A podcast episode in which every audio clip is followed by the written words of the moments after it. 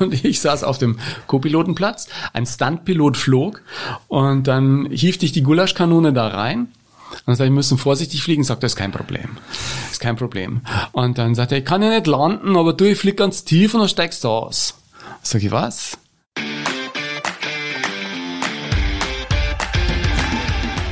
Spitz auf Knopf. Das Interview, wenn das Flutlicht aus ist. Mit Carsten Kulabik. Er hat mit Musikern, Schauspielern, Moderatoren und ganz vielen anderen Promis gefrühstückt und das über 3000 Mal und Millionen Zuschauer waren dabei dabei. Und mir gefällt, dass sein Frühstücksfernsehen erst um 9 Uhr startet, während andere Morgenmoderatoren dann schon längst im Feierabend sind. Seit 20 Jahren ist er der Anchorman von Volle Kanne im ZDF, Podcast-Kollege und Moderator Ingo Nomsen. Hallo. Servus, grüß dich.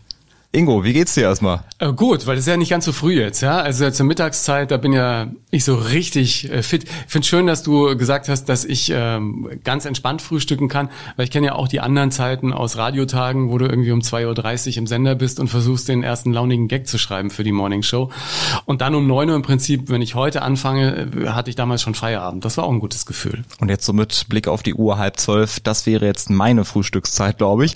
Ähm, wie schaffst du es denn morgens so fit zu sein, auf den Punkt dann äh, so wach und äh, gut gelaunt zu sein? Ja, ist natürlich so ein bisschen äh, Spaß bei der Arbeit, der immer noch da ist nach all den Jahren, was ich irgendwie ganz wichtig finde. Ich glaube, es liegt auch daran, dass ich eigentlich einen sehr mh, guten, gesunden Lebenswandel habe. Also ich schlage mir nicht mehr die Nächte um die Ohren und äh, mache am Wochenende Druckbetankung oder sowas. Das war so nie mein Ding. Also ich lebe, lebe recht gesund. Ich ähm, mache ein bisschen Sport und äh, ich habe Spaß bei der Arbeit. Und ich denke mir jedes Mal, wenn ich in die Arbeit fahre, Mann, vor über 20 Jahren bist du in der Nacht aufgestanden, um irgendwie zu moderieren. Jetzt kannst du einen ganz entspannten, ganz normalen Arbeitstag haben und hast dann auch um halb elf eigentlich die Hauptsache schon geleistet, nämlich die Sendung. Dass da ein bisschen mehr Arbeit dahinter steckt, das äh, muss das Publikum ja nicht wissen. Mhm. Ich war mal Praktikant vor vielen Jahren bei der vollen Kanne. Super Team, tolle Atmosphäre auf jeden Fall. Und äh, das Besondere ist, irgendwann gab es, glaube ich, mal äh, die Millionenmarke, die geknackt wurde bei den Zuschauern. Da gab es sogar so ein bisschen Sekt aus diesen legendären Müslischalen von ja, euch. Ja, das, das fand ich immer äh, klasse. Also als ich zu volle Kanne kam, war die Sendung ja nur 45 Minuten lang. Und, und hieß dann, noch volle Kanne Susanne. Genau, das hat sich dann glücklicherweise glücklicherweise äh, zügig geändert irgendwann, weil es nicht mehr ganz äh, zum Moderator gepasst hat. Und dann wurde die Sendung aufgrund des Erfolges verlängert, wurde sie eine Stunde lang, dann war sie noch erfolgreicher, dann wurde sie eineinhalb Stunden lang und irgendwann wurde die Millionenmarke in der Minute geknackt und dann sagt die Chefin noch, dann gibt's Champagner wie du richtig bemerkt hast, wurde dann auch aus den volle Kanne äh, Gläsern getrunken. Und dann wurde aber die Millionenmarke so oft geknackt. Mittlerweile gibt's keinen Champagner mehr. Also man freut sich und, und stößt vielleicht mit dem Kaffee nochmal an. Aber inzwischen ist es auch ein bisschen Alltag geworden, was natürlich für den Erfolg der Sendung spricht und eigentlich sehr schön ist. Mhm, das war also ein besonderer Moment. Was war ansonsten in bei dir fast 20 Jahren volle Kanne? Oktober 2000 ging's los. So dein spannendster Moment oder dein spannendster Gast in dieser Zeit? Oh, das ist bei wirklich so vielen Menschen, es sind ja wirklich über 3000 äh, prominente Gäste von Politikern, über Regisseuren, Sängern etc. pp. Was ich ganz spannend finde, ist die erste Sendung natürlich im Rückblick, bei der ich mir nicht vorher hatte vorstellen können, dass ich da 20 Jahre später immer noch äh, da bin und die Sendung immer noch so erfolgreich ist. Und dass äh, Thomas Hermanns, der damals mein erster Gast war, sicherlich auch seinen Teil dazu beigetragen hat, dass ich relativ entspannt durch diese erste Sendung gegangen bin. Wenn ich es mir heute angucke, denke ich natürlich, oh Gott, wie sah ich da aus? Was hatte ich da an? Wie habe ich da moderiert? Aber das war eben damals die Zeit und äh, es hat mir damals auch bei der ersten Sendung so viel Spaß gemacht, dass ich gedacht habe, ja, da könnte ich mich mal richtig zu Hause fühlen und heute ist es irgendwie wie mein zweites Wohnzimmer. Und was mir immer im Gedächtnis ist, sind dann die Begegnungen mit Menschen, die ich schon als Schüler im Fernsehen gesehen habe und die dann plötzlich bei mir am Frühstückstisch sitzen. Ob das jetzt ein Frank Elstner ist oder äh, ein Klaus Meine von den Scorpions oder Mango Jerry äh, in the Summertime, ein Evergreen, den ich schon irgendwie im Radio meiner Eltern gehört habe und plötzlich ist der Mensch bei dir zum Frühstück und äh, wir machen zusammen Musik und du denkst dir, hey, in welchem Film bin ich eigentlich gelandet?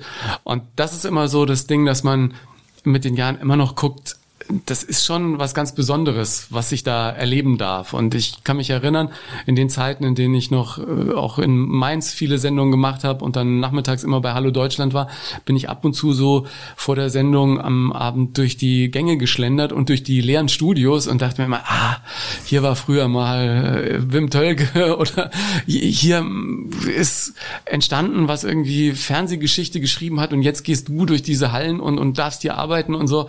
Das ist dann schon immer äh, schön, wenn man, wenn man so auf das zurückblickt, was man selber als Kind mal für nicht möglich hielt, dass man erreichen könnte und dann immer noch da ist, ja. Mhm. Das ist ja auch äh, Live-Fernsehen, das heißt, äh, du kannst nicht sagen, ach, wir machen jetzt die Anmoderation nochmal, wir schneiden das jetzt raus. Es ist wirklich bei dir im Prinzip eine Chance und dann sehen das eben äh, mehr als eine Million Menschen. Was war so die größte Panne in den 20 Jahren? Oh Gott, nach Pannen wird immer wieder gefragt. Ähm, es, es gibt nicht so viele Pannen ähm, on air jetzt, äh, weil wir haben, weißt du ja selber, ein gut eingespieltes Team. Ich sage immer, das läuft wie ein gut geölter Motor und äh, das gilt auch für die Sendung, die ich in Mainz gemacht habe. Äh, die Live-Sendungen sind natürlich so, dass jeder sowieso auf 180 ist und bei jedem das Adrenalin da ist, dass man einfach versucht, da ganz entspannt auch die äh, Klippen zu meistern. Ich kann mich an nicht viele Dinge erinnern, die schiefgegangen sind. Ich weiß nur, einmal ist uns irgendwie ein Waschbecken in der Sendung runtergefallen. Einmal hatte Marie-Louise Marian, Mutter Beimer, ich glaube auch nicht ganz unabsichtlich, irgendwie ein Ei auf den Boden fallen lassen, weil sowas natürlich immer ganz gut kommt. Und für mich die in Anführungsstrichen äh, peinlichste oder eine der ganz emotionalen Situationen ist ja immer, wenn ich Musik mache mit Gästen, da bin ich sowieso äh, sehr angespannt, wenn ich mit denen dann spielen darf. Und dann denke ich mir, hoffentlich verspielst du nicht und verboxt es nicht, ja, mit Andreas Burani sich dann irgendwie zu verspielen, ist ja echt irgendwie uncool, ja, oder wenn du mit Revolverheld da irgendwas raushaust, ich so, Gott, die drei Akkorde wirst du doch wohl noch äh, schaffen. Also da bin ich immer sehr angespannt. Und als ich mit Purple Schulz kleine Seen gespielt habe, als er bei mir war, da hatte ich mich echt voll verhauen, ja, weil da kommen dann so Erinnerungen hoch, als ich selber irgendwie auf dem Weg ins Erwachsenwerden war und dann unglücklich verliebt und dann hatte ich noch diese Nummer Kleine Seen, Purple Schulz, das war so eine der Songs, der mich da mal eine kleine Phase lang begleitet hat und mhm. als wir da saßen äh, und er spielt die Nummer am Klavier und ich sitze daneben mit der Gitarre, dann kamen plötzlich so Erinnerungen hoch und dann diese ganze Surrealität für mich dieser Situation, dass ich dem Typen, den ich aus dem Radio kannte, plötzlich hier sitze und mit ihm spiele und dann habe ich mich voll verspielt und mir war es dann peinlich und ich wurde rot und irgendwie ist ja manchmal in solchen Situationen so, der Zuschauer merkt es dann gar nicht so, hat vielleicht schon gemerkt, dass die Situation für mich eine nicht ganz unemotionale ist, aber vor allem Purple hat es gemerkt, ja und äh, ich glaube seitdem wollte er kurzzeitig nicht mehr mit mir Musik machen, das hat sich mittlerweile wieder äh, wieder gelegt, ähm, aber für mich war es dann doch auch irgendwie schön am Ende, das, das zu erleben. Ich bin auch nur ein Mensch. Hätte das gedacht. Nee, aber 20 Jahre volle Kanne ist natürlich eine wahnsinns lange Zeit. Du hast auch in deinem Buch Erfolgsmenschen geschrieben, dass du vor so Live-Sendungen auch nervös bist und deswegen davor gar nichts essen kannst, auch nicht frühstücken kannst. Ist das, das dann äh, deine erste Mahlzeit des Tages bei der vollen Kanne? Na, mittlerweile ist es so, dass ich dann wirklich, äh, weil es ja auch äh, schon für den Kreislauf förderlich ist, wenn man ein bisschen was im Magen hat, dann morgens mir meistens irgendwie ein bisschen Joghurt, Müsli, Obst, aber nicht viel äh, reinpfeife, weil sonst kann ich wirklich bei Arbeit nichts essen. Also das ist ganz schlimm, wenn du abends irgendwelche Galas moderierst oder äh, irgendwelche Preisverleihungen, da gibt's riesen Buffet, ein großes Catering hinter der Bühne und ich kann nichts essen, mhm. solange ich meinen Job dann nicht erledigt habe. Und genauso ist es äh, bei volle Kanne. Am Frühstückstisch esse ich echt wenig. Meistens probiere ich dann am Ende der Sendung, wenn wir irgendwie kochen mit Armin oder so, dann esse ich dann schon was, weil es auch echt immer sehr, sehr lecker ist. Aber dann ist ja die Arbeit vor der Kamera fast getan. Ja. Mhm. Aber es liegt nicht daran, weil das Frühstück auf dem Tisch unecht ist. Das könnte man ja auch denken, weil da stehen immer schöne Obstkörbe und Croissants. ist, ist alles, das überhaupt echt? Das ist alles echt und alles essbar, sage ich auch den Gästen immer wieder. Und äh, manchmal sage ich dann, wenn irgendjemand dann so ein Stück Obst isst, sage ich, siehst du, das ist noch von Howard Carpendale liegen geblieben. aber ist noch gut, oder? Äh, und dann zucken die manchmal ganz kurz. Aber ist natürlich alles essbar und ähm, alles Bio und äh, aus ökologischem Anbau und so, da gucken wir schon auch drauf. Mhm. Hat sich mal jemand so richtig den Magen voll vollgeschlagen während der Sendung? Ja, viele. Manche sogar nach der Sendung. Also ich kann mich erinnern, dass Martin Semmelrogge hatte Sushi bestellt zum Frühstück. Hm. Äh, auch viel. Und der aß dann mit seiner Frau und seinen Hunden im Studio, als die Lichter schon alle aus waren und so. Sagte, lass ein bisschen Licht an, Martin isst noch. und die haben dann echt alle Sushis weggeputzt. ja, wer es mag zum Frühstück, gerne. Früher habe ich immer gesagt, je ähm, kürzer der bisherige Karriereweg des Gastes, umso größer ist die Frühstücksbestellung.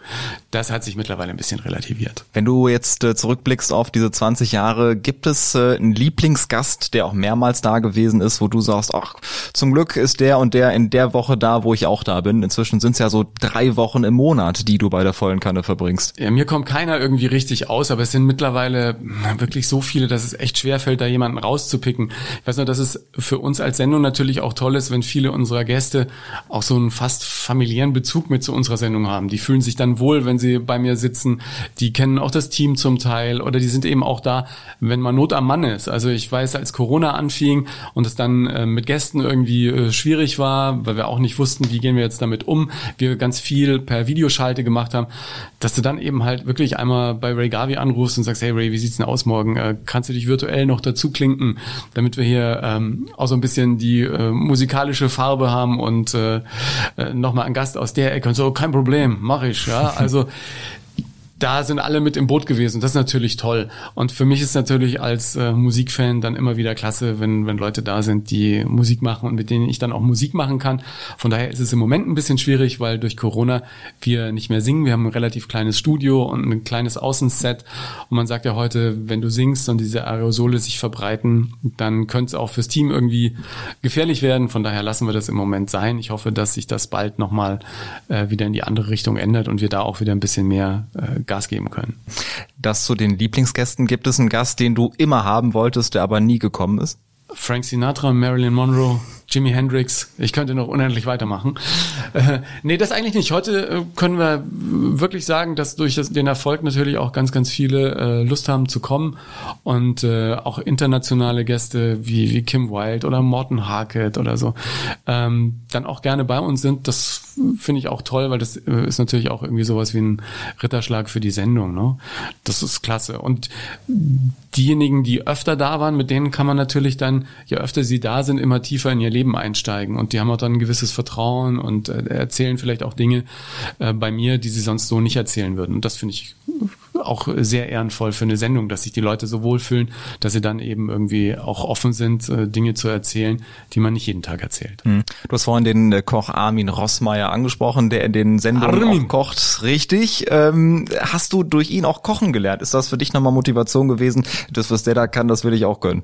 Na, nicht Motivation, das, was der kann, will ich auch können, sondern ich will es können, weil es äh, schmeckt und weil man ja auch durchaus andere Menschen mit der eigenen Kochkunst begeistern kann. Und ich habe da in den letzten 20 Jahren eine Menge gelernt. Also von Armin natürlich so die Basics. Er ist ja wirklich, ähm, ja, wir wissen ja viele auch nicht, er ist gelernter äh, Bäcker, dann ist er äh, gelernter Koch, Meisterkoch, er, er nimmt die Kochprüfungen ab. Mittlerweile ist er seit Jahren auch schon Dozent an der TU München für Ernährungswissenschaft in der Praxis. Also der Mann hat wirklich Ahnung und ich freue mich, dass ich da profitieren kann. Und ich habe ihn auch schon ab und zu mal abends angerufen, zu späterer Stunde gesagt, Armin, äh, du, hier, ich habe einen Trüffel bekommen. Wie mache ich denn den Trüffel, äh, bevor ähm, ich den teuren Trüffel irgendwie äh, zu Tode penetriere an der Pfanne? Und der weiß dann ganz genau, was man macht. Und der Trüffel ist ein ein Solist habe ich da gelernt. Nur Butter und ein bisschen Salz, Pfeffer, das reicht. Und ein paar Nudeln dazu. Das klingt Hat so einfach, ne? Ja. Als könnte jeder kochen. Na, es ist auch so, wenn du so ein paar Basics weißt, dann ist auch mit einfachsten Mitteln vieles möglich. Ja, manches wird dann so überladen gekocht, da muss noch das dazu und das dazu. Für ein paar Grundzutaten und da geben uns ja auch ganz, ganz viele Köche recht. Wenn die gut sind, dann äh, gibt ein ganz tolles Gericht meistens. Wir machen weiter mit äh, der ersten Rubrik hier bei uns. Sechs Fragen, sechs Antworten. Du musst dich jetzt entscheiden zwischen zwei Antwortmöglichkeiten. Schwierig, schwierig. Das wird jetzt schwierig für dich. Ähm, wir sind bei dir in Düsseldorf in deinem Büro. Deswegen die Frage Düsseldorf oder München? Ah, ich hoppe gerne, aber in der Zwischenzeit bin ich natürlich mit der Arbeit und mit vielen Menschen, die ich kenne, mit Düsseldorf so verbunden, dass es schon schwierig wäre, jeden Morgen von München anzureisen. Düsseldorf. Corona-Bauch oder äh, Lockdown-Sixpack? Ich habe ja schon vor Jahren für mich selber die Operation Waschbrettbauch gestartet. Und ich war auf dem Anfangsmodus äh, in Sachen Corona sehr in dieser Spur Waschbärbauch unterwegs, habe jetzt aber geswitcht und äh, mittlerweile bin ich echt äh, sportlich gut unterwegs. Also ich würde mich nicht wundern, wenn ich in den nächsten ein bis zwei Jahren dann doch mal zum Waschbärbauch kommen würde. Also das du Projekt ja, läuft noch. Du, du bist gut unterwegs, wie ich sehe. Weil die Hälfte unterm Tisch ist. Ja, genau. Ähm, vor oder hinter der Kamera? Davor. Also ich, ich wollte immer vor die Kamera und habe mich aber am Anfang äh, nach der Schule auch äh, lange mit den Dingen beschäftigt, die hinter der Kamera passieren. Also Kameravolontariat, äh, in Redaktionen gearbeitet, Praktika beim Film und so. Dass es dann natürlich schön ist, wenn du vor der Kamera stehst, dass du weißt, welche Arbeit dahinter nötig ist, damit die, die davor stehen, glänzen können. Serie oder Film? Serie. Serie. Und am besten Miniserie. Weil sonst äh, hängst du da tagelang fest, ja. Es gibt ganz tolle Miniserien, gerade aus England. Rock oder Schlager? Ganz eindeutig Rock. Es gibt ja ganz viele, die früher, äh, ich nenne jetzt keinen Namen, als Künstler im Pop- und Rockbereich äh, sich versucht haben und plötzlich mögen alle Schlager, weil es natürlich der Bereich ist, der im Moment äh, ziemlich boomt. Ich finde, auch beim Schlager gibt's ganz tolle Sachen, aber wenn du mich so fragst, ist äh, meine Marschrichtung Rock. Und jetzt wird spannend, Kai Pflaume oder Jörg Pilawa? Oh, ich will ja keinen Kollegen, äh, Kollegen dissen. Ich bewundere beide. Bei, bei Kai ist es so, dass er natürlich über Jahre den Move geschafft hat vom äh, Liebemeister hin zum Quizmaster und, und Showmaster. Und das fand ich einen ganz guten Move. Und bei Jörg ist es so, dass der sich ja mittlerweile auch von Quiz in Richtung äh, Talk entwickelt hat und natürlich was für mich irgendwie schon, muss ich den Hut ziehen, so ist es, wenn, wenn jemand mittlerweile, glaube ich, zwei Produktionsfirmen alleine hochgezogen hat und dann mittlerweile auch hinter den Kulissen sich um Sendungen kümmert, in denen auch andere äh, vor der Kamera stehen, das finde ich, also großen Respekt vor beiden Kollegen. Zusatzfrage, das waren schon sechs. Erster FC Nürnberg oder der FC Bayern ist, glaube ich, die Antwort bei ja, dir auch klar? Die Antwort muss Nürnberg sein, natürlich. die Antwort muss Nürnberg sein, aber ähm, meine Hoffnung wird äh, in den letzten Saisons, Saison für Saison immer wieder mit Füßen getreten und ich hoffe, dass es in der nächsten Saison ein bisschen besser läuft. Und es war noch eine enge Kiste, immer noch Zweitligist ja, und nicht Drittligist. Total. Also an dem Abend boah, ich habe so viele WhatsApp und SMS bekommen und ähm, ja, also als Nürnberg-Fan bist du natürlich Leid gewohnt, aber das war schon sehr, sehr äh, speziell. Du bist ja im bayerischen Voralpenland groß geworden, Teenagerzeit in äh, Murnau beispielsweise, in Nürnberg ja geboren. Klar, der Club, wir haben es gerade angesprochen. Das heißt, äh, Currywurst oder Weißwurst ist bei dir dann auch leicht zu beantworten. Ja, das ist natürlich Weißwurst, ja. Und du hattest als Kind ja den Traum, Moderator zu werden. Wenn wir nochmal zurückgehen, eben in deine Zeit als Kind und Teenager. Ähm, die haben Leute gesagt, beispielsweise bei der Berufsberatung in der Schule, als du gesagt hast, ich will Moderator werden, es ist so schwer, lass es lieber. Was würdest du diesen Menschen am besten jetzt entgegnen? dass es eigentlich ganz cool war, dass sie das gesagt haben. Weil ich glaube, in solchen Berufen, in denen du dann vor der Kamera stehst oder auf der Bühne, da musst du es auch wirklich wollen. Und wenn jemand sagt, es funktioniert nicht, dann äh, trotzdem machen. Also ich hatte das damals registriert und dachte mir, ja, wenn der das sagt, äh, muss es ja nicht stimmen. Hm. Und genau Wenn man dann aufgeben auch, würde, wäre es dann eine Bestätigung genau, dann, wahrscheinlich. Dann äh, hättest du es wahrscheinlich eh nicht äh, gepackt, wenn du dann aufgeben würdest. Und was mir das nochmal bestätigt hat, war der Sänger von äh, Status Quo, Francis Rossi, mit dem habe ich jetzt auch schon einige Fernsehsendungen zusammen gemacht. Der sagte mal irgendwann, als ich sagte, was willst du denn der jungen Generation mit auf den Weg geben? Uh, don't do it. Also Rockstar werden, don't do it. Mach es nicht. Und da steckt genau diese Philosophie dahinter, nämlich wenn du es trotzdem machst, dann äh, hast du eigentlich ganz gute Chancen, es auch zu schaffen, weil du es eben wirklich willst. Und wer nur denkt, dass er es äh, macht, weil es vielleicht ein, eine tolle Idee wäre, auch für andere und äh, aus, aus irgendwelchen Gründen, die nicht aus dir selber herauskommen und so einer äh, starken Leidenschaft, die äh, da in dir drin ist, entsprechen, dann schaffst du es auch nicht und das wolltest du unbedingt. Du hast dein Kameravolontariat ja angesprochen bei den Bavaria Studios in München. Du bist ähm, als Teenager dann äh, per Anhalter, also getrampt nach München. Du bist dann morgens um halb vier an der Autobahnauffahrt, hast du dich dann quasi einsammeln lassen und musstest hoffen, dass dich jemand mitnimmt zur Arbeit. Ja, das äh, kann man sich heute gar nicht mehr vorstellen, aber ich habe das damals, natürlich gab es Momente, in denen ich damit gehadert habe, aber ich habe das nicht als so schlimm empfunden. Ja, ich dachte mir, ja, du willst es machen. Ähm, als Praktikant am Anfang musste man morgens um sechs, halb sieben den Kaffee kochen für die Schauspieler, die dann zur Maske eintrudelten. Und ich habe mich gefreut, dass ich da Praktikant sein darf und hinter den Kulissen so ein bisschen reinschnuppern kann in Film- und Fernsehproduktion.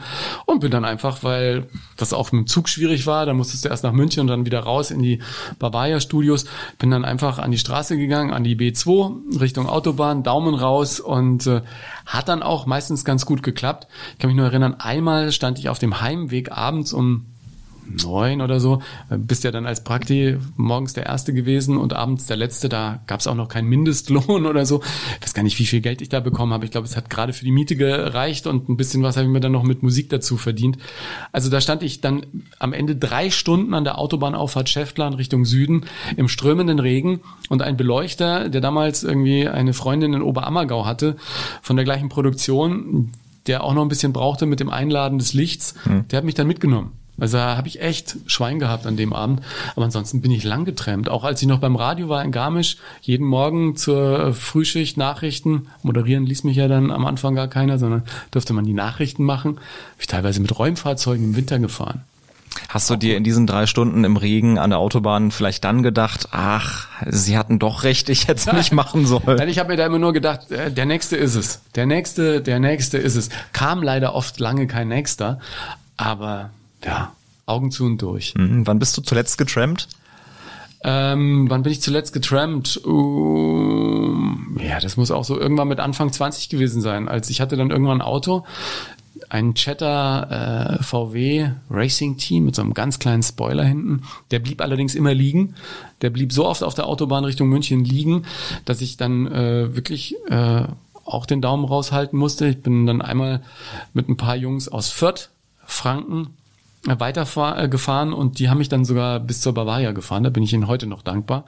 Und äh, das muss, glaube ich, so mit das letzte Mal gewesen sein. Dann habe ich nämlich den Jetta äh, weggegeben und mir, weiß gar nicht, was ich damals dann hatte. Ich glaube, Passat habe ich mir dann gekauft, natürlich gebraucht. Mhm. Und ähm, den hatte ich dann so lange, bis ich ihn vor, ich glaube, vor 15 Jahren dann endgültig verschrottet habe und seitdem habe ich kein Auto mehr weil du in den Großstädten unterwegs bist und ja, dann wahrscheinlich in, denkst, bevor ich jetzt hier einen Parkplatz suchen muss, dann ne, lasse ich lieber. Es war dann wirklich oft so, dass das Auto in München stand und ich habe hier gearbeitet oder das Auto stand hier, ich habe in München oder Berlin gearbeitet und dann irgendwann kam dieses Carsharing und dann war es einfach nicht mehr nötig. Hm, Weil es praktischer und dann auch vielleicht ein bisschen nachhaltiger ist natürlich auch. Ja, aber ich stand einmal, glaube ich, 13 Stunden äh, meistens im Stau zwischen München und Düsseldorf und das war dann der Zeitpunkt, wo ich gesagt habe, jetzt brauche ich das nicht mehr. Wäre Zeit, äh, Podcasts zu hören, glaube ich. ja, genau. Damals gab es noch keine Podcasts. Sonst hättest du die alle Oder ich weiß gar nicht, nee, vor 15 Jahren gab es ja schon Podcasts. Ich, ich glaube nicht. Also so richtig geht ja die Welle seit äh, fünf Jahren so ja. durchs Land, würde ich behaupten. Ich habe vorher noch gegoogelt zum Thema Trampen. Da gibt's zig Artikel, wo Leute schreiben, schreiben, das ist nicht gefährlich, macht es, da kann nichts passieren. Hattest du trotzdem mal so ein mulmiges Gefühl, äh, da irgendwo einzusteigen, wo du gar nicht weißt, mit wem fahre ich jetzt eigentlich hier eine Strecke? Das war ja jetzt nicht nur zwei, drei Minuten.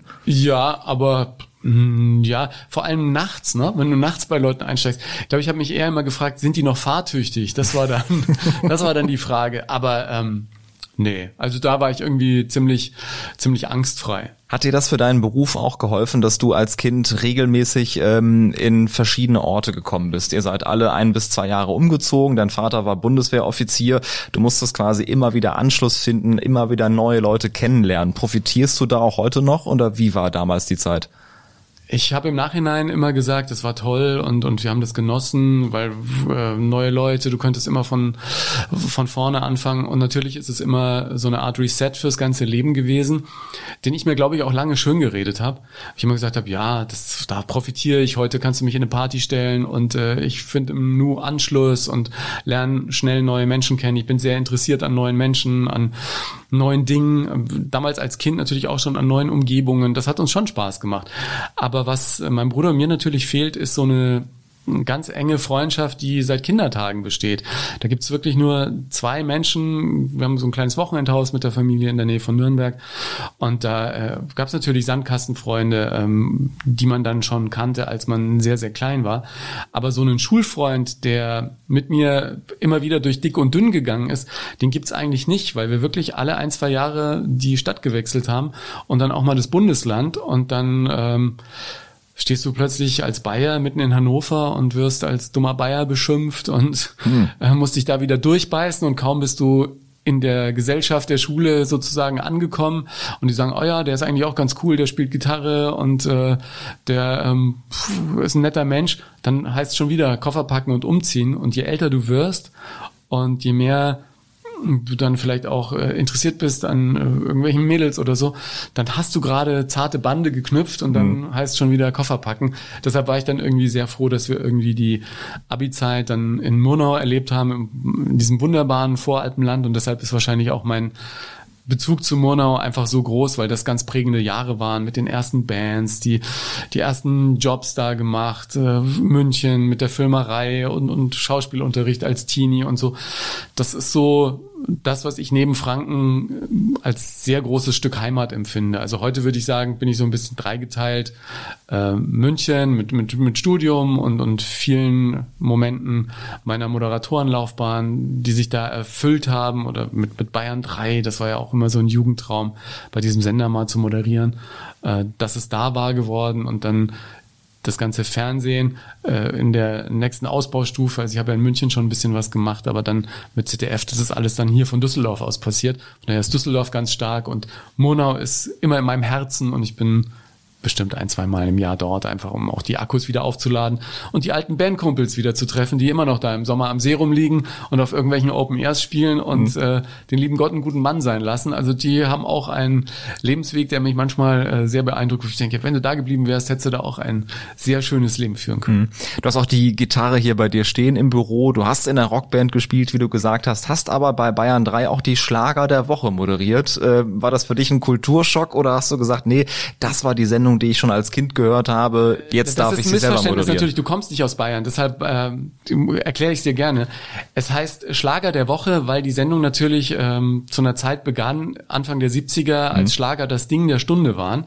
Aber natürlich äh, bildeten die Schlager der Woche immer die Charts ab. Also da waren auch in den 70ern schon die ganzen Rocknummern dabei und es wurde als ich es moderiert habe, auch dann umbenannt in die Bavarian Top 20, weil Schlager mhm. natürlich schon Jahrzehnte im Prinzip nicht mehr stimmte, ja.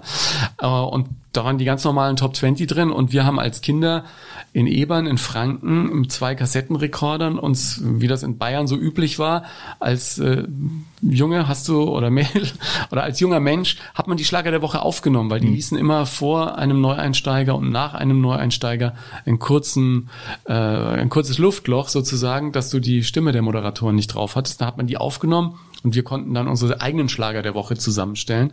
Und schon damals dachte ich mir immer, wie, wie cool wäre das, wenn du selber mal diese Chartshow moderieren könntest im Radio. Nichts ahnend, dass das dann auch irgendwie 10, 15 Jahre später saß ich dann in dem Studio und habe genau diese Sendung moderiert.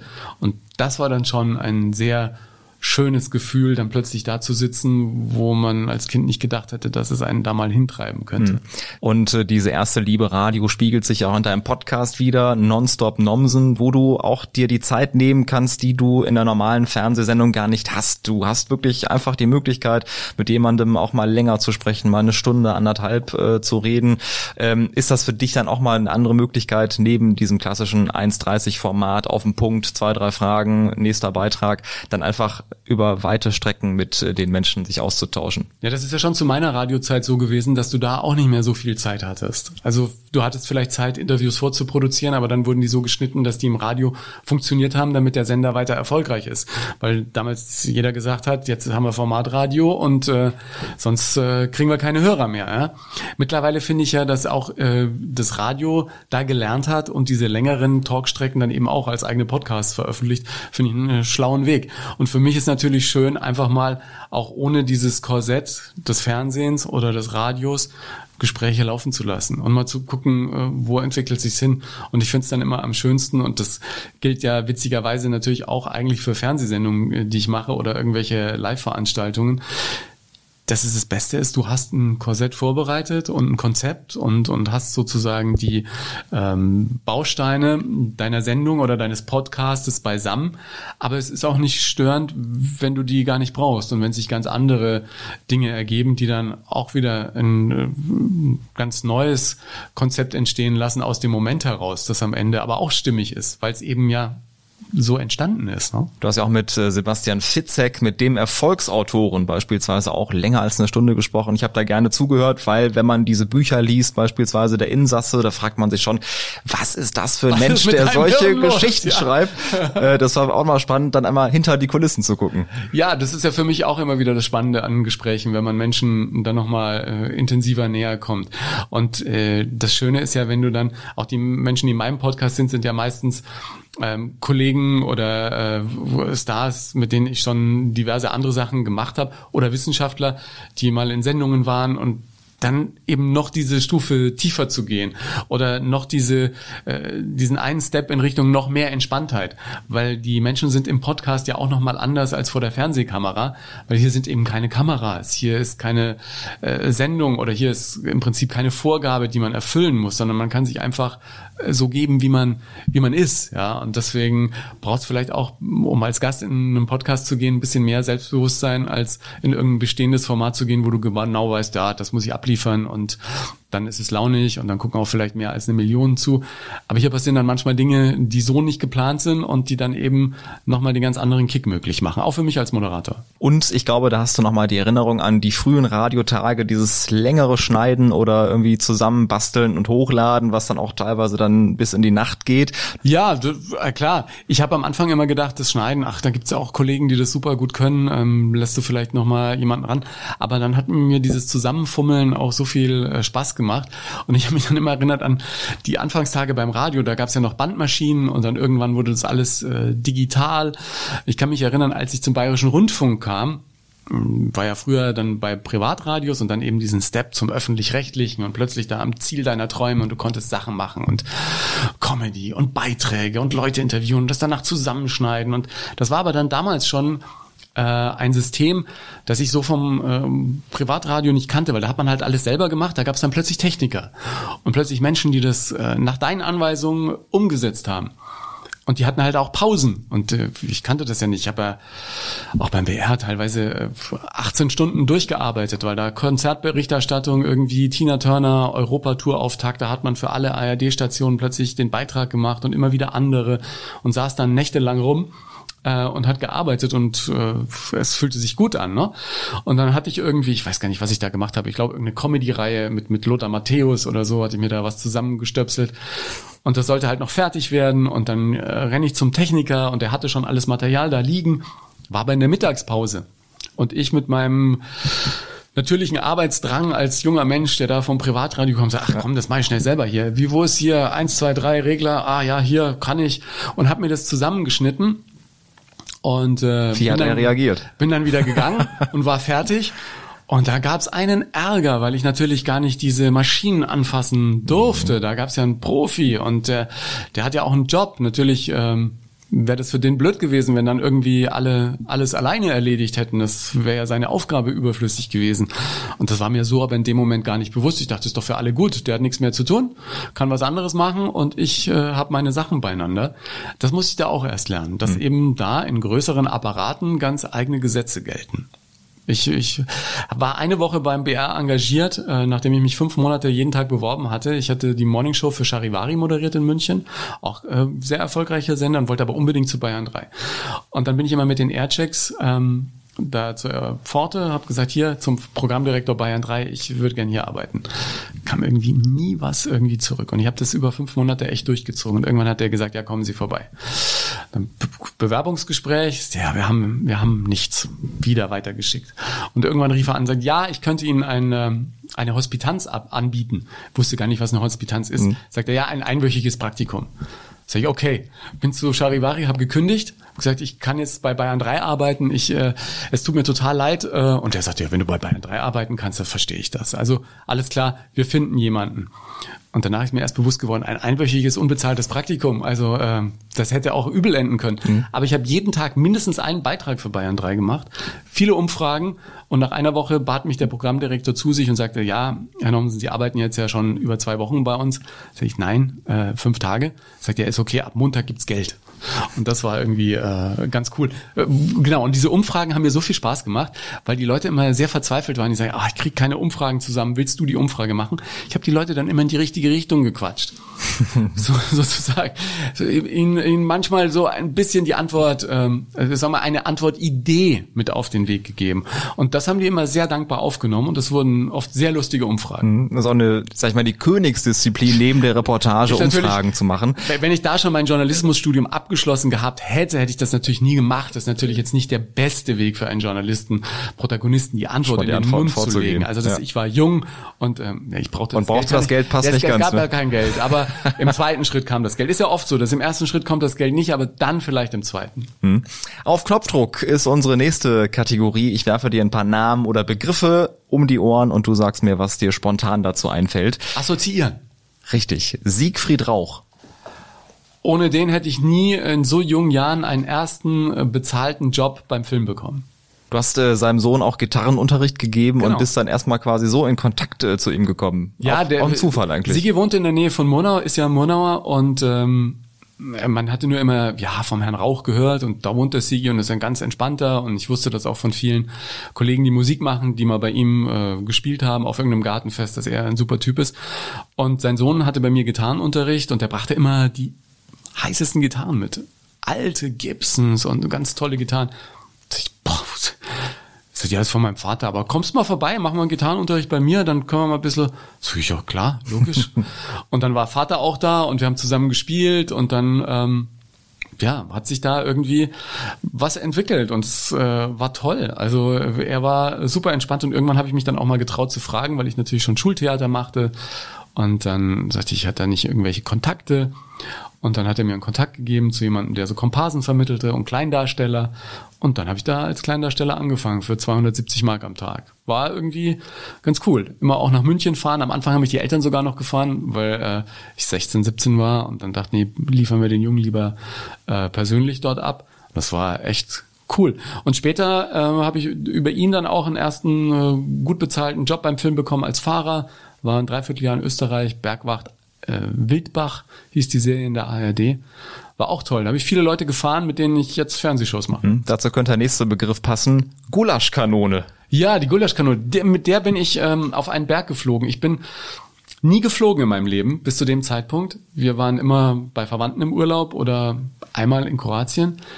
Ähm, und dann hieß es plötzlich, ja, jetzt als Fahrer, das war der Job, den mir Sigi vermittelt hatte, auch immer die Gulaschkanone fürs Team, wir drehen auf einem Berg, aber fliegst mit dem Hubschrauber hoch. Ich so, oh.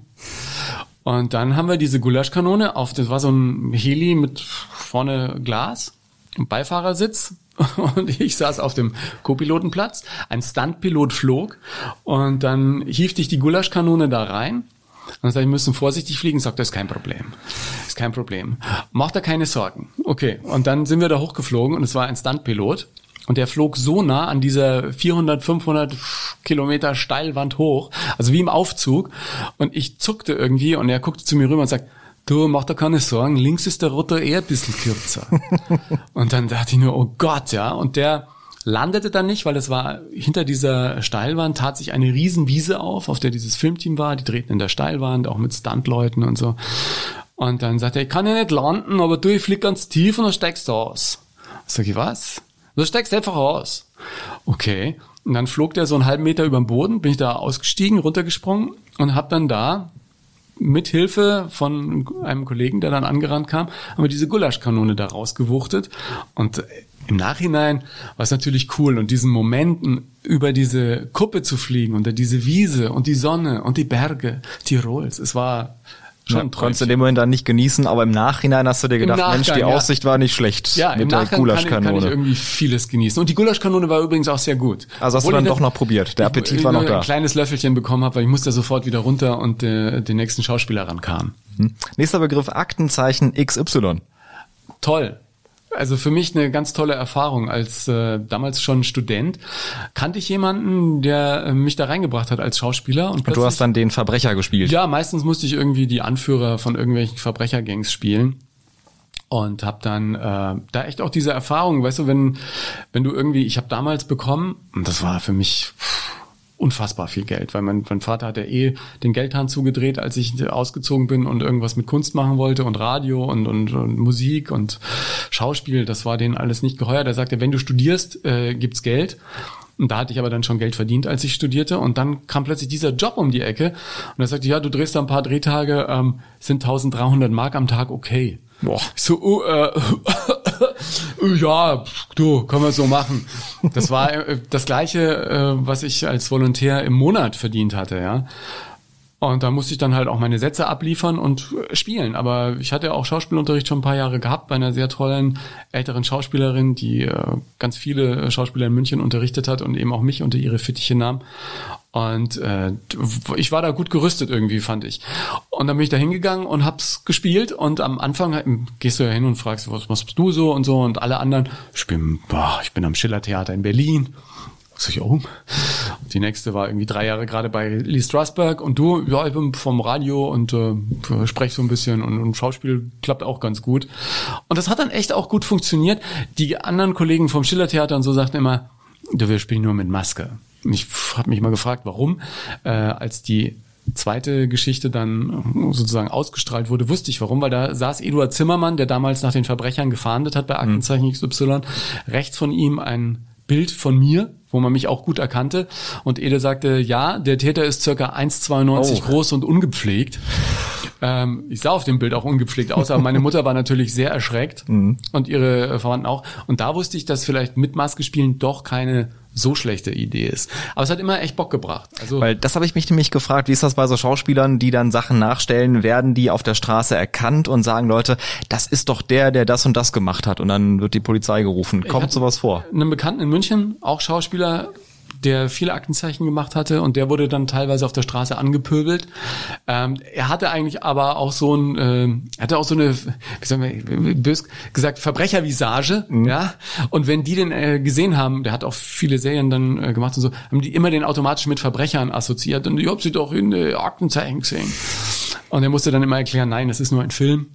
Und die Leute, die da auftauchen, sind nicht die echten Verbrecher. Hm. Und das hat sich ja über die Jahre auch gewandelt. Also früher in den 70er, 80er Jahren haben ja auch wirklich Manfred Krug, Heiner Lauterbach, also viele später sehr große Schauspieler haben auch mit Aktenzeichen sich ihre ersten Sporen verdient. Und äh, für mich war es damals so, da lernst du es natürlich auch, ne? wenn du dann auf den Punkt abliefern musst und dann äh, eben keiner Mitleid mit dir hat, weil wirst gut bezahlt und dann musst du auch äh, das bringen. Was wir damals noch gemacht haben, würde man heute auch nicht mehr tun. Ich habe bei, bei äh, Stunts, da saß einer vom Schillertheater am Steuer, ich auf dem Beifahrersitz mit einer Pumpgun in der Hand, lehnte mich aus dem Fenster und wir fuhren nachts auf einer Straße auf ein anderes Auto zu.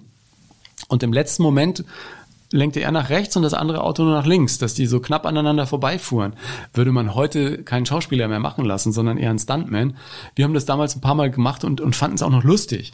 Ja, das war irgendwie, äh, ich fand's witzig. So halb aus dem Fenster hängend, die Pumpgun immer in der Luft durchladen, wie in so einem B-Movie. Mhm. Also es hat viel Spaß gemacht. Ein anderes Mal konnte ich mit der Axt irgendwelche Überwachungskameras zerdeppern. Das war auch, war immer so ein bisschen wie Räuber und Gendarm spielen, nur bezahlt und ich war meistens der Räuber. Mhm. Äh, Rudi Zerner hat beispielsweise auch mal bei den Rosenheim Cops mitgespielt, glaube ich. Also es kommt häufiger vor, dass äh, ZDF-Menschen dann irgendwie auch mal so eine kleine kriminelle äh, Richtung einschlagen. Ja, was nicht heißt, dass wir alle kriminelle Energien hätten. Also ich habe ja auch die Gelegenheit gehabt, in diversen ZDF-Serien mit dabei zu sein. Äh, dann ist natürlich so, dass äh, dass die Kollegen äh, das erst komisch beäugen, dass da jemand aus äh, einem fachfremden Gebiet plötzlich da ist, aber wenn du es dann machst und es funktioniert, dann sind doch immer alle ganz begeistert. Mhm. Du hast dich auch mal selbst gespielt in der Serie Pastewka, äh, die auf Amazon Prime gelaufen ist. Wie war das eigentlich, wenn man sich selber spielt? Weil irgendwo ist es ja eine Rolle. Ja. Es war überspitzt da bei euch am volle Kannetisch. Du, das Annette Frier und Bastian Pastewka. Wie lief das Ganze ab? Ich habe lange gebraucht, um zu überlegen, wie ich mich denn anlege. ja, ist natürlich am Anfang komisch, aber die Texte sind natürlich auch irgendwie ganz äh, schmissig geschrieben mhm. und so, dass es eh von Haus aus witzig ist. Ähm, ich fand es ja nur interessant, dass man, ähm, und ich habe das ja in meinem Buch auch ein bisschen beschrieben, dass wirklich Comedy vom Timing lebt und dieses, ich hätte nicht gedacht, dass die so lange an diesem Ding proben und ich weiß gar nicht, wie oft, aus wie vielen Perspektiven wir diese Szene gefilmt haben, die dann immer wieder anders äh, kombiniert, geschnitten wurde, dass dann eben auf dem Punkt auch lustig ist. Also war echt eine spannende Aufgabe. Mhm. Und wir kommen zum Begriff, apropos sich selbst spielen oder selbst gespielt werden, Mongo Imsen. Äh, ja, fand ich auch lustig. Aber am Anfang irgendwie ähm, kurz äh, geschluckt, als ich an, ich glaube, das war äh, nach einer äh, Aufzeichnung von Pilava Starquiz, äh, Aftershow-Party, mache ich das Handy an und plötzlich dum, dum, dum, dum, dum, lauter SMS. Damals gab es noch kein WhatsApp. und dann so, oh, du bist bei Switch, du bist bei Switch. Und ich dachte, oh Gott, ja. Und ähm, jemand von meinem damaligen Management sagte, ah, ist doch super, super. Und ich fand es dann auch super lustig, was ich irgendwie noch schöner gefunden hätte, weil ein paar der Kollegen, die es dann auch geschrieben haben, die Autoren und, und Schauspieler, kannte ich ja auch aus der Arbeit. Die hätten ja mal sagen können, dass wir da jetzt äh, hochgenommen werden. Ja. Aber äh, ich, ich fand es so klasse, dass ich dann zu, äh, sogar geholfen habe, dass sie äh, dann am Ende die nächste Staffel auch bei uns im Originalstudio drehen konnten mit Switch. Das ist natürlich irgendwie sieht's dann noch ja, weil sonst aus, Kulissen ja? dann nachgestellt werden und die genau. waren dann quasi dann nebenan und du hast dann auch zugeguckt, wie sie dich nee, dann äh, Nee, das habe ich okay. nicht. Das habe ich nicht. Ähm, ich hatte die eine Geschichte war so schon hart an der Grenze, wo mich irgendwie Armin Rossmeier auf dem äh, Tisch irgendwie ausnimmt und, und da, da ein leckeres Süppchen draus macht aus meinen Innereien oder so. Das fand ich dann schon äh, aber so, damit muss man leben. Und man hat es eigentlich geschafft, wenn man bei Switch Reloaded ankommt, oder Ja, nicht? weiß ich jetzt nicht, ob man es dann wirklich geschafft hat, aber ich glaube, wenn man es irgendwie einigermaßen entspannt nimmt, dann äh, haben alle ihre Freude dran. Ist ja genauso, wenn dann irgendeine Szene bei Kalkofe auseinandergenommen wird und so. Also, ja, es ist, ich lache über andere und, und kann in dem Fall dann auch über mich lachen. Mhm. Max Giermann war es auch, der äh, dich da quasi ähm, verkörpert hat in dieser Rolle, mit dem du auch gesprochen hast für dein Buch Erfolgsmenschen beispielsweise. Annette Frier war mit dabei, Atze Schröder. Ähm, das sind für dich da nochmal Begegnungen gewesen, auch äh, fernab von der Kamera, wo man länger sprechen kann, wo es bei dir auch so ein bisschen darum ging, was haben die ganzen Menschen für einen Weg hinter sich, mal hinter die Kulissen gucken, was bedeutet eigentlich Erfolg für diese Menschen? Was waren so deine, deine wichtigsten wichtigsten Erkenntnisse für dieses Buch? Also die wichtigste Erkenntnis ist für mich gewesen, dass Erfolg sich eigentlich nicht an diesen äh, Dingen messen lässt, die wir automatisch im Kopf haben. Also irgendwelche goldenen Schallplatten, ganz viel Geld, äh, mega Zuschauerzahlen. Das ist es nicht, was dich auf Dauer glücklich macht, sondern auf Dauer glücklich macht dich das, was du mit dir selber ausmachen musst. Äh, wo, wo willst du hin? Wo, wo wolltest du mal hin? Was hast du erreicht, was du erreichen wolltest? Und, und bist du irgendwie in diesem Leben ein zufriedener Mensch? Kannst du mit deinen Leidenschaften was anfangen? Schlummern die nicht nur in dir, sondern kannst du die rauslassen? Und ich glaube, wenn man da für sich so die Balance gefunden hat aus dem, was man wirklich im Innersten will, ich meine, das allein zu entdecken, ist ja für viele schwierig genug. Und dem, was man macht, wenn du da auf einem guten Weg bist, dann kannst du es schaffen, dir immer wieder diese kleinen Glücks- und Erfolgsgefühle nach Hause zu holen. Und Geld allein macht auf Dauer nicht glücklich. Das äh, habe ich ja auch oft genug erlebt, wenn du Shows machst mit wirklich sehr, sehr erfolgreichen Menschen, die dann einfach auch nicht glücklich sind. Und ich habe auch irgendwie die ein oder andere Sendung mit Menschen gemacht, die dann auch so unglücklich waren, dass sie selbst aus dem Leben gegangen sind irgendwann. Das ist äh, super, super äh, traurig und, und ähm, also ich ich kann nur sagen, dass für mich auch die Arbeit an dem Buch nochmal, was diesen Erfolgsbegriff angeht, meine Sensibilität dafür geschärft hat, was ich wirklich will und, und was mich wirklich äh, tief im Innern glücklich macht. Das hört sich immer so hochtrabend an, mhm. aber ich glaube, wenn man selber mal einen Moment drüber nachdenkt, wann habe ich im Leben diese Glücksgefühle gehabt und wie habe ich mir die selber auch erarbeitet, dann kann ich es schaffen, immer mehr davon vielleicht auch jetzt wieder in meinen Alltag zu integrieren. Es ist heute alles so hektisch mit äh, Instagram und Facebook und der andere macht das und der andere hat das und, und man, man hängt oft irgendwelchen Dingen und Idealen nach, die eigentlich gar nicht die eigenen sind und sich ein bisschen mehr Gedanken drüber zu machen, was einen selber erfüllt oder was einen erfüllen könnte. Man muss ja vielleicht auch mal ausprobieren, was einem gute Laune macht, was einem Glücksgefühle beschert. Das, das bringt einen dann auf ein bisschen einen anderen Weg, der nicht so fremdbestimmt ist, sondern der aus dir selber rauskommt. Und, mhm. und das ist das Ding. Heißt ja auch sowas wie Geld ist nicht alles, sondern es geht ja um die Zufriedenheit und deswegen kann man Erfolg eben nicht nur in Klicks oder Quote oder Geld messen, sondern eben dieses eigene Empfinden, wie es einem dann dabei geht, natürlich auch. Ja, und dieses Glück des ähm, einfach mal Ausprobierens und Machens. Also das Buch ist ja für mich das beste Beispiel dafür. Ich hatte jahrelang diese Idee, ein Buch zu machen. Und dann sitzt du da und denkst, ja, ach, jetzt ist doch wieder was anderes und, und jetzt machst du doch das, weil ich natürlich auch aus der Erfahrung der vielen Live-Sendungen beim Radio und beim Fernsehen oder auch bei Veranstaltungen, die ich moderiere, immer gewohnt bin, äh, sehr schnell eine sehr schöne Befriedigung zu haben und ein sehr äh, schönes Glücksgefühl, weil ich bereite irgendwas vor und dann mache ich die Live-Sendung, die ist erfolgreich, toll. Alle sind zufrieden.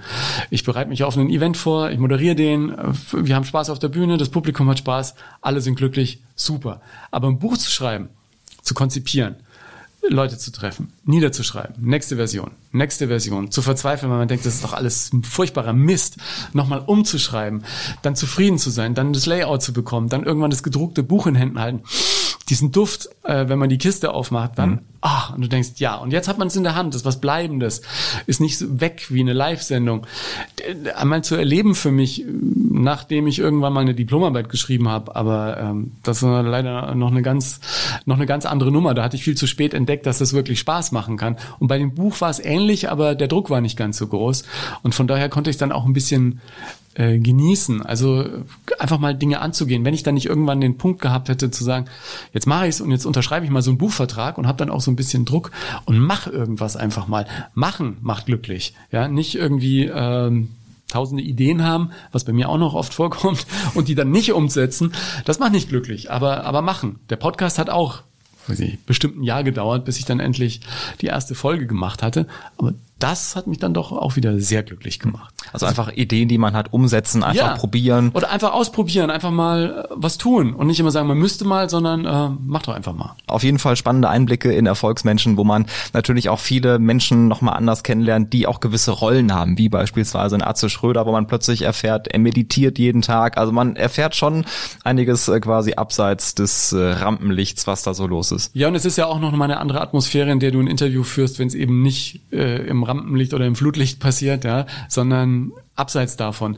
Ich habe einen Abend lang bei Steffen Hensler mit in der Küche gekocht und nochmal einen ganz anderen Einblick bekommen, wie viel Stress äh, Spitzengastronomie für diejenigen, die da beteiligt sind, bedeutet. Und jetzt kann ich auch verstehen, dass er in Fernsehsendungen immer so entspannt ist. Ja, Das ist natürlich was anderes, wenn du eine Frage gestellt kriegst und musst die beantworten, als wenn jemand sagt Teriyaki Chicken und zwar pronto. Ja? Mhm. Du hast äh, vorhin diesen Satz gesagt, einfach mal machen, einfach mal ausprobieren. Ist das auch das, was du nochmal in den USA kennengelernt hast? Vor einem guten Jahr warst du vier Wochen in New York, hast dich da so ein bisschen treiben lassen, hast äh, so Workshops gemacht, wo es um Storytelling geht beispielsweise. Äh, das war ja schon ein gewisses Abenteuer und da hast du wahrscheinlich von den Amis gelernt, so mach doch einfach mal. Es gibt doch hier so viele, die Bedenken haben und die sagen, ach, bist du dir da sicher? Und die Amerikaner sagen, einfach mal machen, just do it. Ja, genau. Das ist auch im Prinzip äh, das Motto gewesen. Jetzt einfach mal gucken, was passiert in Amerika. Für mich war der größte Schritt überhaupt zu sagen, ich mache jetzt mal vier Wochen Pause. Also das war, boah, ich, ich bin da monatelang irgendwie so mit schwanger gegangen und dachte mir dann eben im Zuge des Buches, jetzt hast du das umgesetzt, jetzt du wolltest immer mal ähm, woanders leben und New York war so die Stadt, die ich immer wieder besucht hatte, wo ich dachte, da einmal leben und so. Dann für vier Wochen, aber kann ich denn da einfach alles absagen? Und dann habe ich ihm gesagt, okay, die vier Wochen keine Fernsehsendung, die vier Wochen ist in New York und dann kam aber noch ein Event, ähm, der äh, Live Entertainment Award, den ich seit Jahren mache. Kurz Lea am 1. April letztes Jahr. Genau, und dann äh, habe ich den noch gemacht am 1. April und bin dann am 2. morgens nach New York geflogen und habe mich da einfach treiben lassen. Wohnung, äh, Wohnraum, hatte ich dann irgendwie über einen Kameramann und dann einfach mal gucken, wie man sich so fühlt in New York, ohne den Stress jetzt alles touristisch abzuarbeiten.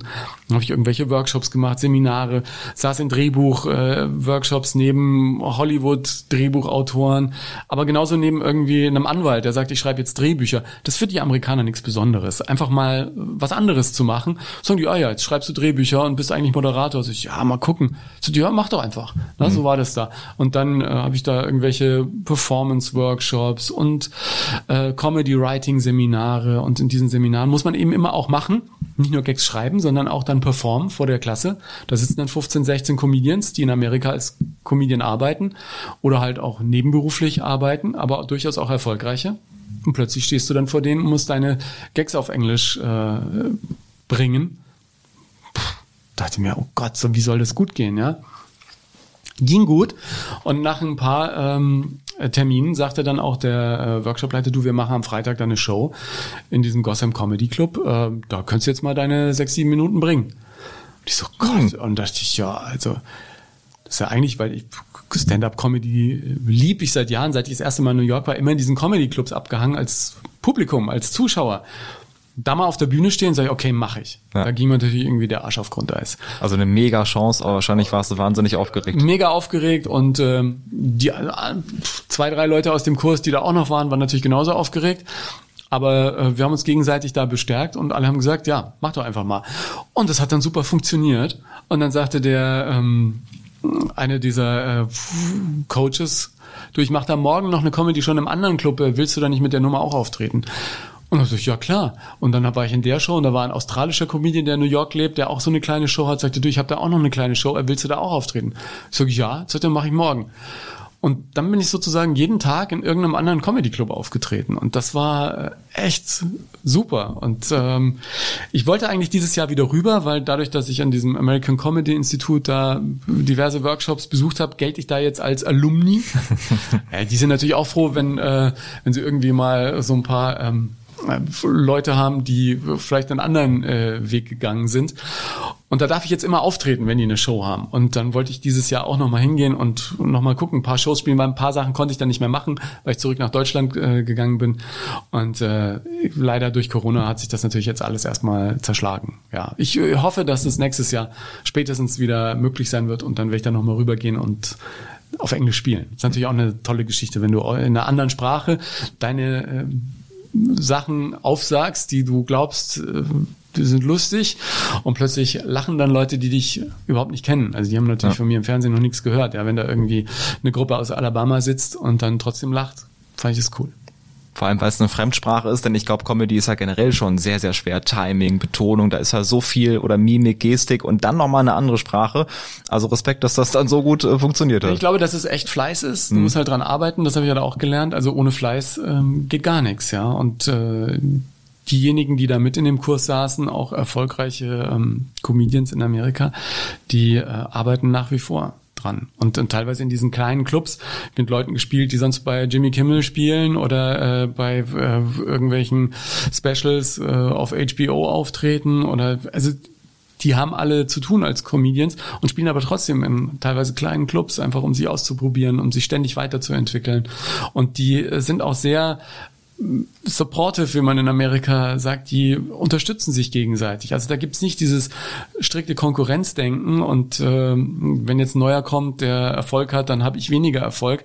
Ich glaube auch Erfolg ist irgendwie eine unbegrenzte Ressource. Also wenn jetzt ein anderer Erfolg hat, habe ich nicht automatisch äh, weniger Erfolg. Ja, das ist, ähm, ist so nicht, auch wenn man es manchmal glaubt. Also diese Erfahrung, vier Wochen mal eben raus. Ich weiß, das wird äh, viele geben, die sagen, das könnte ich gar nicht so, mich mal eben vier Wochen rausziehen. Aber ich glaube, glaub, ich diese hätte gedacht, Erfahrung, dass ich das könnte mit mit irgendwie drei Wochen äh, Sendung im Monat. Ich dachte ja. immer, wenn ich irgendwie wegfahre, dann geht mir vielleicht ein Job flöten oder die nächste Chance flöten. Im Gegenteil, wenn du mal aussteigst, dann ergeben sich ganz andere Dinge, mit denen du vorher nie gerechnet hast. Also das heißt, einfach mal machen, einfach ausprobieren. Und ich glaube, das ist äh, für dich eine der größten Erfahrungen deines Lebens war diese vier Wochen in Amerika. Ja, auf jeden Fall. Auf jeden Fall. Den Mut zu haben, da irgendwie sich einfach mal rauszunehmen, fallen zu lassen und dann auch da hinzugehen und zu gucken, was es mit einem macht. Also das ist ja das Spannende, dass das was mit dir macht und dann natürlich auch äh, mit anderen. Also Auswandern ist eine Option für dich? Nein, Auswandern ist keine Option. Du merkst natürlich auch immer wieder, wenn du im Ausland bist, dass wir es in Deutschland eigentlich äh, schon ganz schön haben. Mir ist das ja in New York auch schon in den 90ern aufgefallen, als ich das erste Mal da war, dass in dieser Stadt natürlich äh, nur zählt, was du was du bist, ja und was du was du kannst und und ohne dass du was machst, äh, hast du da keine Chance. Also so mal lässt sich in der Ecke hängen und so mal gucken, was die anderen machen. Das ist eigentlich in New York nicht angesagt und dieses Machen äh, Fieber sozusagen, das nimmt dich dann auch irgendwie mit. Also wenn du dann so einer Umgebung bist und jeden Tag irgendwo in, in Kursen sitzt oder Workshops macht, merkst du, dass alle da am machen und tun sind. Also und auch völlig angstfrei, sich einfach in neue Projekte fallen lassen und ganz egal, ob was draus wird oder nicht, die tun es einfach. Und ich glaube, das ist ja auch das, was in der Startup-Branche eh das A und O ist, dass du tausend Sachen gründest und 999 gehen schief und das tausendste funktioniert dann und dann hast es geschafft. Also auch ein schöner Weg vom ungepflegten aus Aktenzeichen ja, Y genau. zum Broadway nach New York. Ja, aber da, ich, da bin ich auch, glaube ich, teilweise ganz schön ungepflegt auf der Bühne gestanden. Da darf man das. Ja. Wir kommen zu unserer letzten Rubrik Knopfballtor. Für dich nochmal die Chance, kurz nachzudenken und einen Satz zu vervollständigen. Wenn ich nicht Moderator wäre, wäre ich lieber Rockstar oder Comedian? Oh Gott. Ein, ein Rockstar, der äh, zwischendrin lustige Ansagen macht vielleicht. Und heute ist ja so, wenn du in einem Bereich erfolgreich bist, dann kannst du alles machen. Also wenn du als Comedian sehr erfolgreich bist, dann gibt's garantiert irgendeine äh, Plattenfirma, die eine Platte mit dir macht. Und wenn Herbert Grönemeyer jetzt Stand-up machen wollen würde, der könnte alles machen. Hm. Meine größte Jugendsünde war? Gott, die größte Jugendsünde. Einige meiner Outfits die haben mal gesagt, irgendwie mein modetechnisch war meine ganze Jugend ein einziger Foxpass, aber ähm, meine größte Sünde, glaube ich, als, als junger Mensch, da war ich nicht mehr ganz jugendlich, da war ich so Anfang 20, war ein Interviewtermin mit Wolfgang Ambros, Skifahren, es lebe der Zentralfriedhof, eine ja. Legende äh, des Austropop und Falco, einer auch meiner Helden in der Jugend, sausen zu lassen, weil ich Stress mit meiner Freundin nach einem Umzug hatte. Oh. Und, und die hatten ein gemeinsames Konzert im Voralpenland, ich weiß gar nicht mehr wo, Kloster Andex oder so. Und äh, die Kollegen vom Radio hatten die extra, weil die beide schon wieder ins Hotel gefahren waren, nach dem Soundcheck wieder zurückbeordert mit irgendeiner Limousine, weil ja ein Interviewtermin stattfinden Wahnsinn. sollte.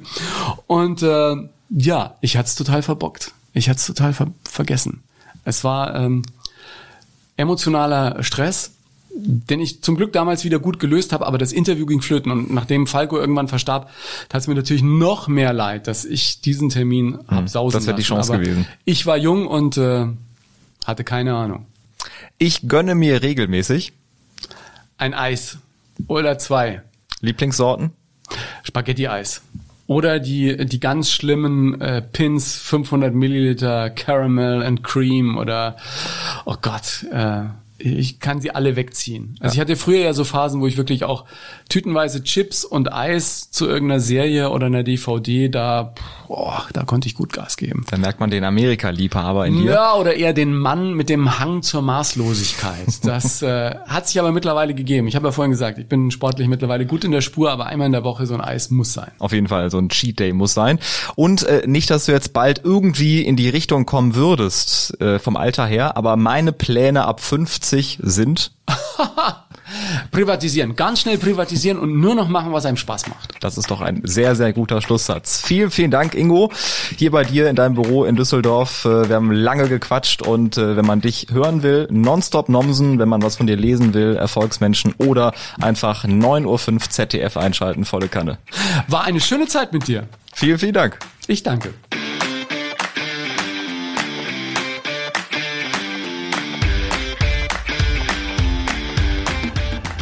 Das war Spitz auf Knopf. Das Interview, wenn das Flutlicht aus ist. Mit Carsten Kulawik. Zu hören überall, wo es Podcasts gibt. Und zu sehen auf Instagram. Infos und alle Folgen findet ihr unter spitzaufknopf-podcast.de.